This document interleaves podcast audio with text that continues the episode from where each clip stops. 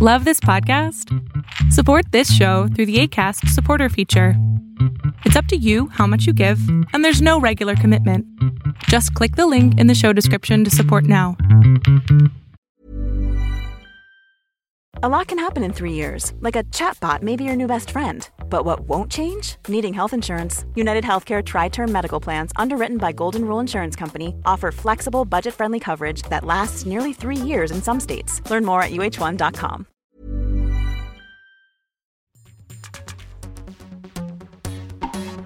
This November, the Pleasure Chest is holding their sexiest sale of the year. If you've been a long time Why Are People Into That listener, you know that holiday shopping drives me bananas, and I do everything I can to avoid it. But I'm really happy to be sponsored by the Pleasure Chest because I truly think if there's one thing to get you through the stress of this season, it's saving money on the things that bring you real joy, like vibrators. Starting Wednesday, November 27th, and running through Monday, December 2nd, you can get 20% off anything on pleasurechest.com. That's dildos, butt plugs, books, DVDs, lube, kink gear, and so much more of the best pleasure products out there. Plus, all Fun Factory toys will be 25% off during that stretch. And you get free shipping if you place your order on Cyber Monday. Remember, that's Monday, December 2nd. And don't forget, as always, the Pleasure Chest's weekly Pleasure Ed workshops are free and open to adults 18 and older of all genders, sexual orientations, and relationship statuses. Follow at Pleasure Chest Stores on Instagram and Twitter for up to the minute info on their free weekly workshops in New York City, Los Angeles, and Chicago. There's workshops on hand sex, double penetration, threesomes, and so much more. Fall in lust this autumn with the Pleasure Chest. And now, on with the show. Christine, hello. Hello. Christine, aka Daemonum X. Correct. I'm totally saying it. I think I've said this to you before. I'm saying it like Demona, the female villain from the television show Gargoyles. Did we have this conversation? no, but I love that. Oh yeah, which I feel like is a name based on Desdemona, but also Oh, yeah. like a lady demon mm-hmm. name. Yeah. Do you identify as a lady demon, Christine? Absolutely. Yeah, that's what I thought. we tell everyone just like your about your whole outfit is so casually appropriate for this podcast. So I wore my favorite Catholic shirt, which says Sodom Today, Gomorrah the World. It's from a queer company out of Philly called Come On Strong. They make that Aileen Wuornos t shirt as well that everyone has. When Andrea Glick was on the show, she was wearing that "I'm with her" Yes, Aileen Wuornos shirt. her. So that this is the second appearance by what is the name of the company? Come On Strong. by Come On Strong on this podcast. Unfortunately, wearing a shirt on a podcast is is not maybe the best way to promote the shirt. although I have called attention to their shirts both times that the Yes. interviewee has been wearing it. So anyway, great shirt. and I also have on a faux leather pencil skirt and knee high boots. Are they are are they faux leather? They are. I'm a vegan. I actually don't think I realized that. yeah. I'm Maybe a we- vegan leather daddy. Oh my god, amazing. Yeah. Perfect. We exist. Daemonum X is a femme leather dyke and lifestyle dominant. She believes in BDSM as a form of spirituality and specializes in rope bondage and blood play. She is the founder and editrix of Fist, an anthology zine for leather dykes, as well as Linked, a polyamory zine, which is totally right here on my table. More of her words on BDSM and power exchange can be found in Them, Autostraddle, and Wussy Mag. Daemonum X lives in Brooklyn, where she sometimes teaches and often performs. You can follow her on social media at D A E M O N U M X and buy zines at fistzine.com. And she also goes by the name Christine. How's it going, Christine? I'm great. How are you? I'm so happy that you're here. We are going to talk about a subject that is so alien to me, it, which is a, a fun a fun challenge. We're going to talk about Catholicism and why people are into that. But before we do, I want to talk a little bit about your work because you do some really fucking cool and interesting stuff.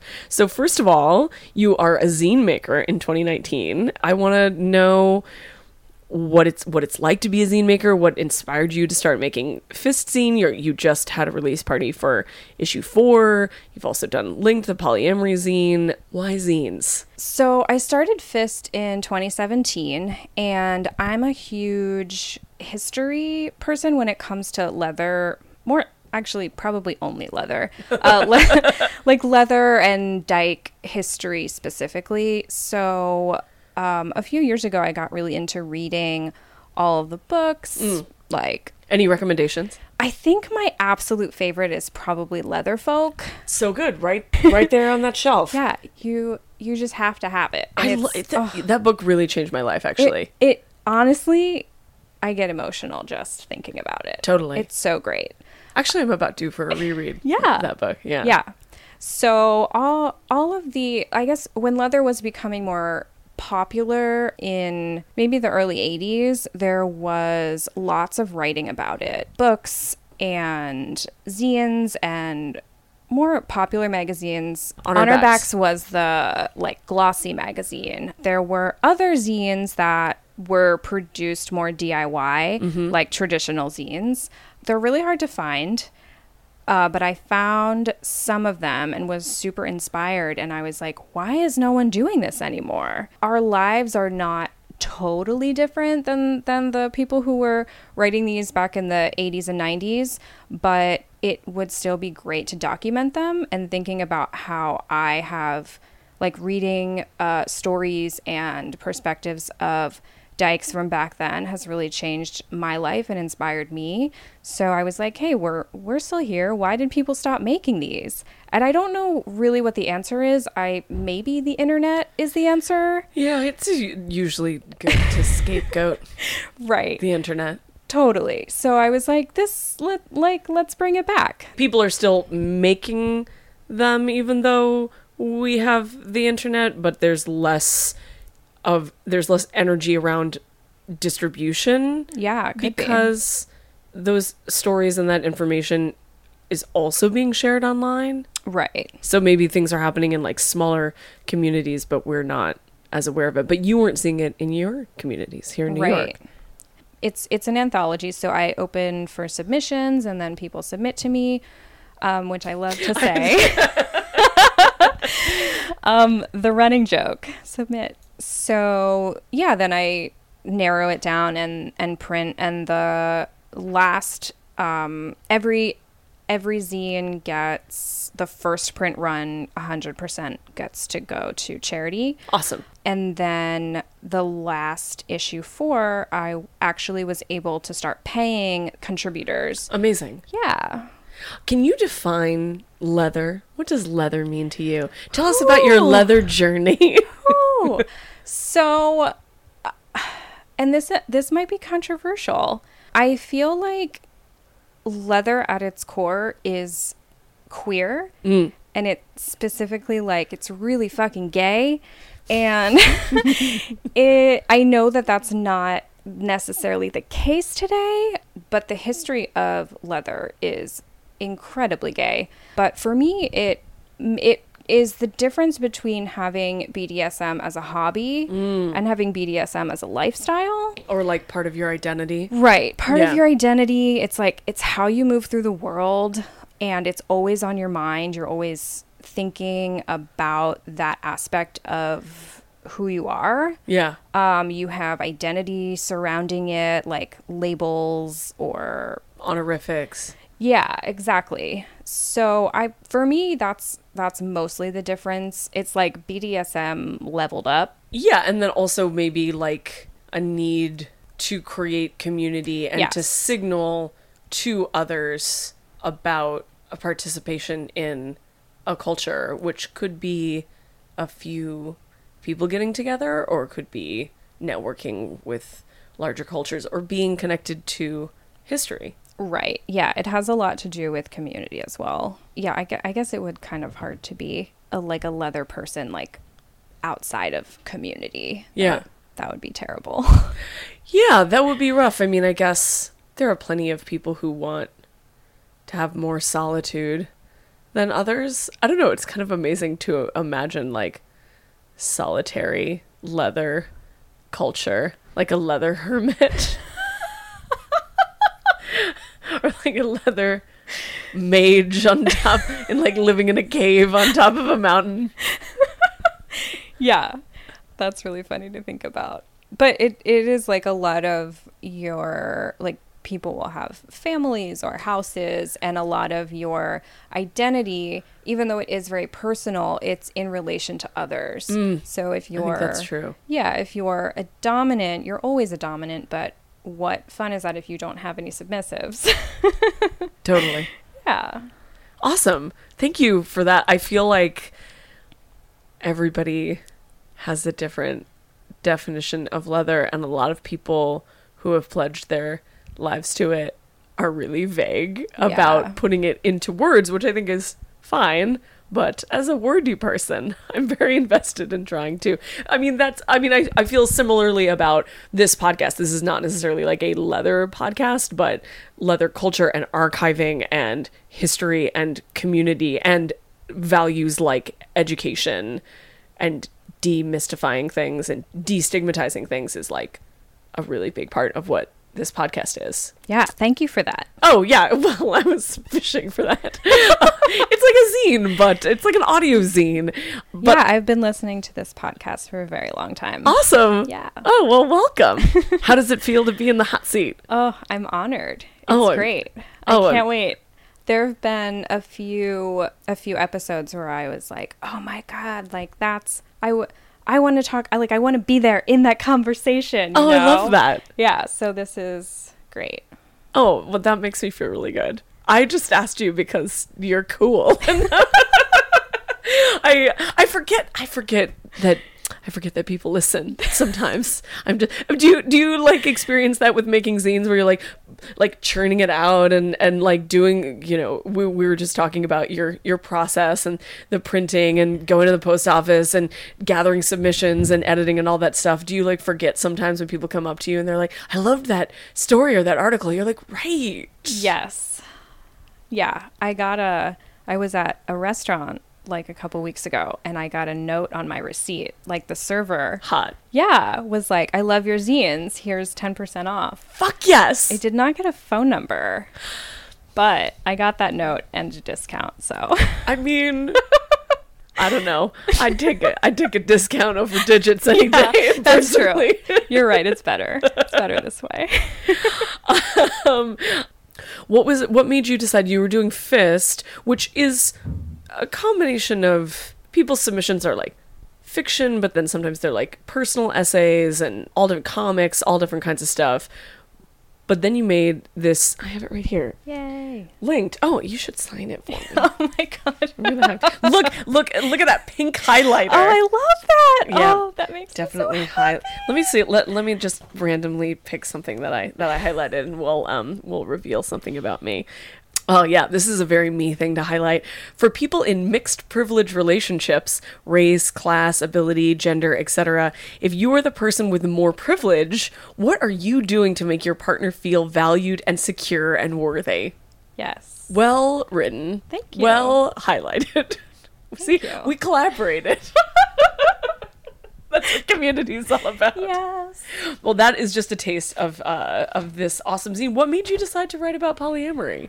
Okay, so the shady answer is that I don't I don't think that I have ev- everything all figured out. But I think I do a pretty good job in relationships. I have been seeing all around me lots hmm. of people who are doing this incredibly messy. And by hmm. this I mean Polyamory. polyamory, open relationships. yeah. And so I was like, you know, how can I create something that's like an easy way for people to access this knowledge that I've learned from my own experience, from other people who've had the experience, and from reading lots and lots of different things about polyamory. So, yeah, I decided to make a zine because I was already making fists. So, Yeah, why not? I think it's really good. Thank you. I really, Yeah. I really enjoyed reading it. it's kind of like it's it's definitely I've I've heard people say that it's not a 101 resource because it kind of jumps a few ladder steps. To be honest, that is maybe part of what I liked about it. I, I- mean, listen, yeah. I love a 101 resource. I truly do. And like in my sex education, when I teach in like my pedagogy of like Mm-hmm. adult kink and sexual education workshops, like I got the advice really early on that establishing the fundamentals and the basics is a really good thing to do because you don't want to take for granted that what what people know, but you're also sort of establishing like your style and your values by being like here are the basic things that I feel about all of this or like here's how you would approach things if you were new. But a lot of poly stuff is like that. yes. And so it was kind of nice to read something that is a little bit more like yeah, you've just you've had a lot of experience. One thing that really stuck out to me about the zine was at some point you say something that could not be more simple, which is that your partner's partners also have feelings. Like are people with feelings? Yes. And I I was like, "Oh yeah." you know because there's so much focus in polyamory on like like in a good way on like you you think about your own boundaries and you think about your own needs and you try to deprogram yourself with like like well you know I have this idea that society gave me and I'm having this emotional reaction but like what is the real thing that's going on for me? And then you're like thinking about the person that you're dating and like all of that stuff but like then the people that they're you know eh, you're not just trying to like protect your boundaries from that person. Like they also have like feelings and needs and even if you're like past the point that like they're not the enemy they Right. also like and you don't have to be friends Right. or fuck them to like acknowledge that they have their own needs and boundaries Yeah.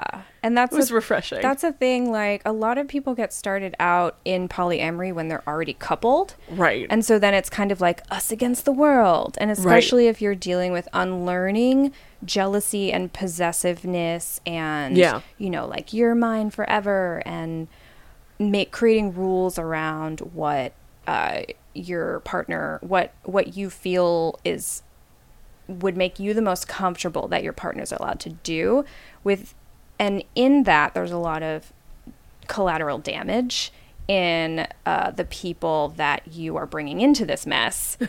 So it's important to remember like oh yeah like i shouldn't try and control you because oh that that's a person who also has feelings and like they deserve a say in this. And they like the person that you like. Right. You like the same person.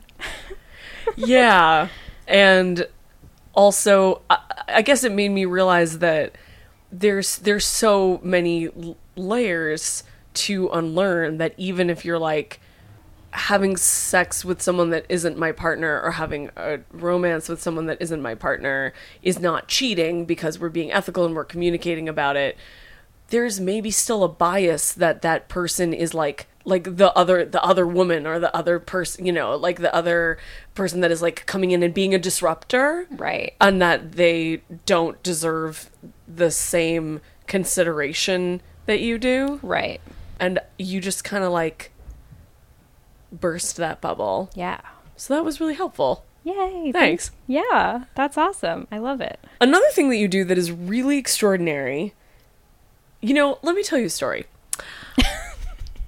When I was getting turned out in the Bay Area, being sex worker, being queer, being kinky, sort of coming into an understanding of what you were describing as leather, that like kink was not just like, oh, I should like to experiment a little bit, but like, no, this is like who I am and like what I'm about.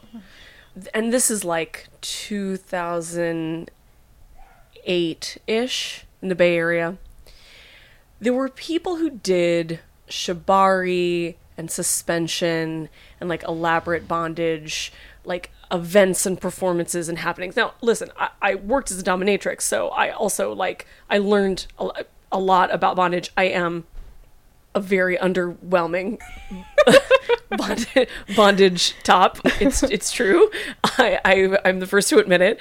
Uh, I never could get the hang of it, but um, uh, once someone's in bondage, I'll fuck them up. But I like to have somebody come in and blindfold them, have somebody else do the bondage, and anyway. So I was definitely like learning from a lot of of women But there were a lot of people in sort of the larger community that would like do events who were, I bet you can guess, cis, straight, white guys. You don't say.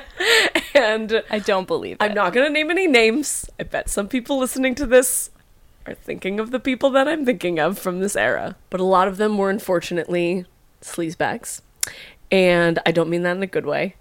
And but if you were curious about having the experience of seeing what kind of rope bottom you could be, which I was curious about, you kind of had to be like, well, I mean, for me, I was like, well, I'm going to figure out how to get paid to have this experience so that it doesn't matter if I'm not attracted to the person. And I can be, I I guess, a bit of a mercenary in that way. But like, I like never really like enjoyed it very much. Mm. And then I was like, well, I guess I don't like this that much. Mm. Not that I didn't like bondage, but I, that I didn't like the more like elaborate suspension bondage, right? And so then flash forward like a decade or more, and I'm like at queer leather parties in Brooklyn, and all of a sudden, this is fucking babe in what I now know is faux leather, um, fucking tying up my friends in these like elaborate, beautiful performances, like, sort of like live installations, and I was like, huh. Maybe I do like this, or maybe I could like this, or I just I, I realized I had like a bias in my head that like Yeah. it was not something that I could experience from someone that I found to be a babe. Right. So thank you for your service, is what I'm trying to say. I'm glad to have changed your mind about that. Yeah. Yeah. So can you describe the kinds of bondage performances that you do and how you went from like being someone who's into bondage to somebody who does these like performances? And they're not super like high concept like burlesque performances. They're really more like I don't know. Yeah, they feel like live installations to me. That's a nice way to think about it. I think that rope suspension lends itself really nicely to like this bridge between burlesque and scening. Mm. So parties, even like vanilla parties or dance parties that are sexy, Yeah. they will oftentimes want rope bondage performances. It's really great to look at. People that have never seen it before are like, "Oh my god, this is incredible." But now I know for sure that I'm at Bondage a Go Go. Like, Yes. yeah. party promoters and stuff who invite me. And I I do it like maybe every couple months to do a performance.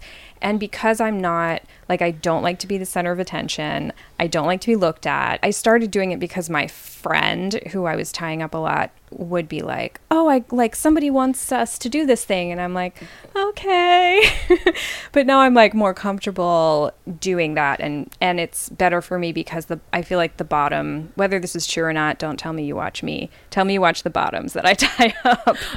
I mean, I'm definitely I'm a switch, so I'm, I'm so I'm also a switch voyeur. So I'm Yeah. watching both. well, it feels like everyone's just watching the bottom and I'm not even there, so that's why I do it. It's it's fun for me now because I think that a lot of times rope specifically that's the same as like pole dancing now can be super desexualized mm, and That's a really good I'm comparison. not- i'm like not about the respectability in that Yo. I hate it. Rope and bondage, like that's a that is a a huge part of my sexuality, and I really don't enjoy like the yoga rope movement that's been taking the world by storm. Um, I'm a sadist, so when I tie people, it's because I want to hurt them, not because I want them to look pretty. Great. Yeah. So I try to be true to myself while I'm doing these performances and do something that feels like I would do this scene at home and I'm just doing it in front of other people now. That's great. Yeah. Well, it is pretty to look at, but I also enjoy sadism. Yes. so- and masochism. Yes. So, yeah. Well, if people listening have not seen Christine's performances, uh, you really gotta check them out. They're very also, I don't know, like I just had Lindsay Dye on the show to talk about cake sitting. Have you seen any of her cake sits? I have, yeah. I, I feel like you guys have something in common in your performances, which is that they're very like maybe solemn is the wrong word, somber, not exactly like sad, mm-hmm. but they're definitely not like razzle dazzle or like upbeat or or like even sort of sassy burlesque they're they're both very almost like drony Yeah. Like a Catholic mass, perhaps? oh good segue. Good segue. Is that what catholic mass is like? I barely know. I have i have sort of been to catholic church. Have i been to mass? What is the difference? I guess this is a good place to mass start. is like the name of the service, basically. Like if you went, if you've been to like a Catholic service for like an hour or whatever it is, then you've been to mass. okay i have been to mass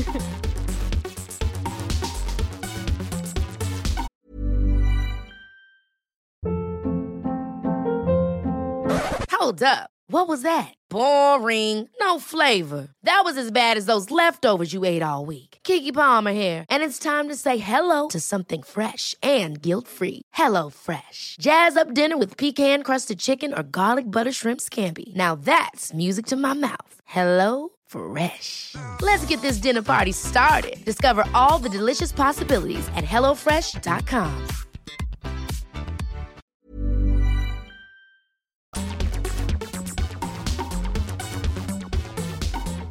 Well, that's a great segue. So we're going to talk about why are people into Catholicism slash blasphemy.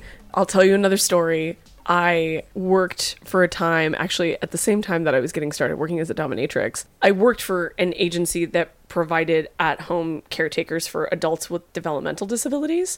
And you basically like needed to like do, you know, you're working for an adult. So if the the adult says like, you know, we want to go to the movies, then you know you're going to go to the movies. And if the client that you're working for is like, we're going to go to church tomorrow, you know. So I had this experience once where I'm like staying with this woman who uh, actually did not have uh, a cognitive uh, disability. She was uh, merely blind, um, uh, but needed help around the house. Anyway, so she was blind and like 70 and she was like cool. And then in the morning like i'm gonna go to church. And i was like cool does somebody like pick you up for that? And she's like i'm pretty sure you take me to church. And i was like oh shit. Fuck. And like for those who are listening who don't know i was not raised religious at all. I am half jewish and like definitely am very culturally affiliated with my Judaism and like know more about Judaism than other forms of religion, but like I am a lifelong atheist and I actually like grew up in a very Christian small town, so I actually am like triggered by people like trying to convert me and we can talk about that. But uh but anyway, so I was like I just like the idea of going to church, but then I was like, well, I'm getting paid to go to church. I guess it's like uh, like sociological experiment but I also like kind of didn't really have a choice. Right. And then it ended up being Catholic mass. Yes. Um, it was just like so humorous because, and the guy I was dating at the time had been to 13 years of Catholic school. My my, did that affect his sexuality? Oh yes. Uh, in uh, oh, he was very repressed. Uh-huh. Um, I hope you're listening. so I like go home and I'm like telling him about how like, oh yeah, you know, I'm like sitting there and these people turn around and they're like, peace be with you, and I'm like, you too, and I'm like, I don't fucking know what I'm supposed to say. And then and then uh, because she was blind, my client, I had to like walk her up to take the Communion. Eucharist. Yeah, Eucharist. Yeah. Most of my, my knowledge of Catholicism comes from having a literature degree. So I'm like, I know about all the like allegory stuff. Yeah. So I'm like much more likely to say Eucharist than communion. Anyway, so I'm like going up. They like start to give me the thing, the wafer. Right. The body of Christ. The body of yeah, Christ. as it's being transubstantiated in front of my. You know the words. Oh my God. I'm telling you, literature degree. And I'm like, I, I'm trying to be like, no, no, like, what's gonna happen if it transubstantiates? I haven't been confirmed. I yeah, right, because you're not supposed to, No. right? And she, my client, is like, it's fine, it's fine. I was like, but I'm not. Like, this is what's gonna. Is is like hellfire going to like. like emerge emerge from the ground i guess is where hellfire emerges from and like strike strike down this this Catholic church. Anyway, so um that is my adventures in mass. Did you take the communion wafer? Yeah. Yeah, and I drank the wine. Wow. Yeah. I like kind of I was like in a They they actually had wine. I think they had I think it was wine. Yeah. So a, a lot of churches will not. That's like for special occasions. Oh. Like maybe only- it wasn't You only get wine like at Christmas mass. Oh. Well, maybe No, like was- they only do the um the body of Christ, not not the blood. Oh, maybe I've just told this story and no, included but the blood. That I mean could have happened. Yeah, I mean, knowing me, I probably just, I probably just added a little blood in there. Right. Anyway, that's my story. Other than that, I am hopeless. I know nothing about Catholicism. The erotics of Catholicism, I'll just come out and say it, leave me totally cold. I'm not into nuns. I'm not into. Uh, did you see Fleabag? No, not Oh, yet. Okay, there's a very hot priest confession that I'm not into like the gu- the guilt stuff, the conf- all the kneeling, the all the all this all this I'm stuff. getting hot just just hearing you list all of these things. The- you know, fucking yourself with a with a crucifix. Like I'm just I'm not into any of that. So can you please explain to me why are people into this crazy shit? Yeah. Okay, so I have the the most people that I know that are into Catholic stuff definitely were raised Catholic. Well, that was going to be one of my questions is do you have to be a reformed Catholic to eroticize Catholicism? I think that it makes the most sense. Yeah. Of course, you can be anyone and eroticize Catholicism or like think nuns are hot. My personal story is that I was raised Catholic. Um, Okay. I was I I went to public school and I was always threatened with Catholic school until I was like old enough to understand that my parents couldn't actually afford to send me to Catholic school. But I was an angel child anyway, so I didn't really need the threat. That's even that is interesting the idea of like being threatened the idea of like if you misbehave you're going to be sent to this like Yeah. stricter environment. Yes. Yeah. You yeah, it's strict. You have to wear uniforms, which I was like Oh, right. absolutely not. Oh, that reminds me of another story. So we went to mass every Sunday, and I went to uh, catechism classes on Monday night, which is called CCD, and I don't know what that stands for, but it's like you go and you learn very cherry picked stories from the New Testament, uh, usually about miracles that Jesus performed. Okay. They do not at all tell you about all of the other shit in the Bible that is like not Jesus performing miracles and how he died for our sins. They don't talk to you about they or they do talk to you about how they di- how he died. They talk to you about how he died. That's like the thing Catholics are obsessed with. Yes. But- I have noticed that. Yeah, you like will never hear stories from like the Old Testament Right. about like the wrathful God, the vengeful God, the God who likes to kill and you know pillage and whatever. So and like fuck with and like mind fuck people. yeah, mind fuck people tell you you have to kill your son, Yeah, and then be exactly. like, "LOL, JK," when Yeah, you're yeah. about to do it. Right, right. That was my experience of religion. Was like, oh my god, so great! Like Jesus was this dude, and he died for us, and he did all these miracles, and he's amazing. Do you remember believing that? I did believe it until I was probably maybe about the time I stopped believing in Santa Claus. How how old were you? Third, fourth grade. Yeah. But I would go to these CCD classes and we'd learn about how Jesus, you know, whatever miracle he did that week. And then my question was always, oh, why don't people do miracles today? Like, how come no one has walked on water in like 2,000 years, you know? Good Um, question. More, yeah, more than 2,000 years. So they, they didn't like me. And then I did end up getting confirmed. My parents decided to stop going to church when, you know, they were realizing that they were extreme hypocrites. And then I became a pretty staunch atheist and kind of like put all of the Catholic stuff away for a while. And then Um, I went to uh, when I was like f- first going to kink kinky parties, sex parties. I went to one that was church themed, Great. and Where was that? it's a party that doesn't happen, but it was called Slut Pile here in Brooklyn. I remember Slut Pile. Yeah, it was not. It wasn't that long ago. Um, I didn't go to parties for a long time, so I like started going to parties, and this one was church themed, and they like built a confessional in the apartment that it was being hosted in. Classic. Yeah, so I wanted to take. I wanted someone to confess to me, Y- yeah. but I met a femtop who was toppier than I was, so I ended up confessing to her, and it was transformative. wow. And I was like, "This is so hot."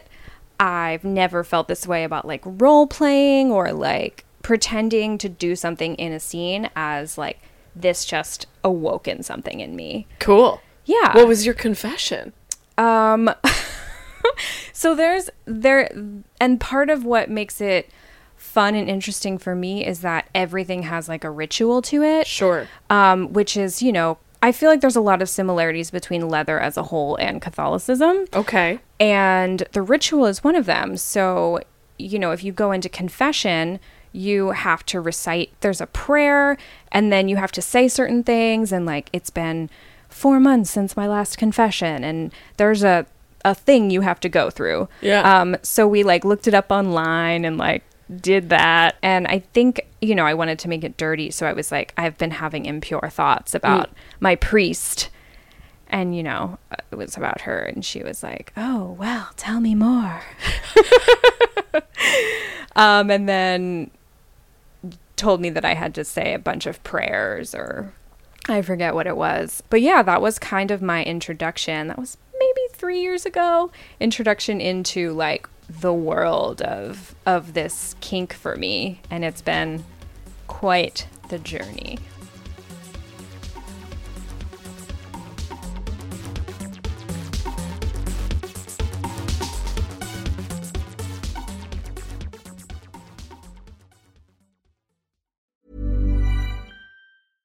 Ever catch yourself eating the same flavorless dinner three days in a row? Dreaming of something better? Well, HelloFresh is your guilt-free dream come true, baby. It's me, Keke Palmer. Let's wake up those taste buds with hot, juicy pecan-crusted chicken or garlic butter shrimp scampi. Mm. Hello Fresh.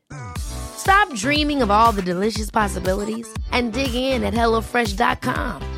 Let's get this dinner party started.